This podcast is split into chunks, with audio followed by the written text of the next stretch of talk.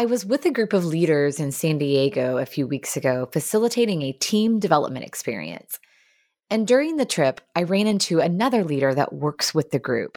It's someone I had worked with previously during a leadership program that I supported within this organization.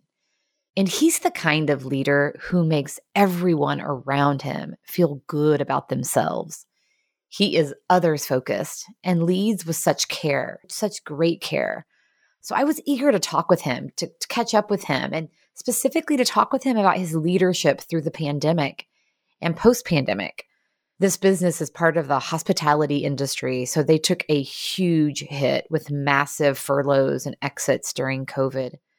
And when I asked him what he learned about himself during that incredibly challenging time, he said these words that I will never forget. He said, I learned what I can count on in myself.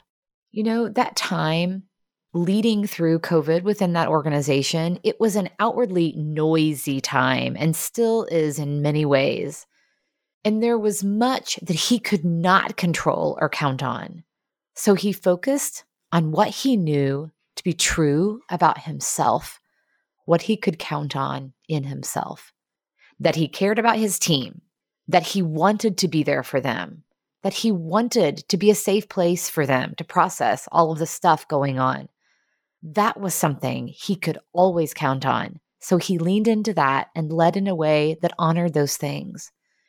I so appreciate that language, what, what he can count on in himself, what he can trust within himself.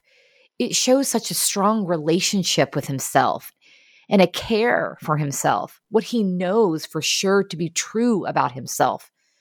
And as I've thought and thought about that, there's so much that I do not know to be true about myself, and I often focus there to my own detriment. So, this shift in focus is empowering. So, what about you? What can you count on yourself for? Reflect on that and lead from it. What a great way to take care of yourself and each other.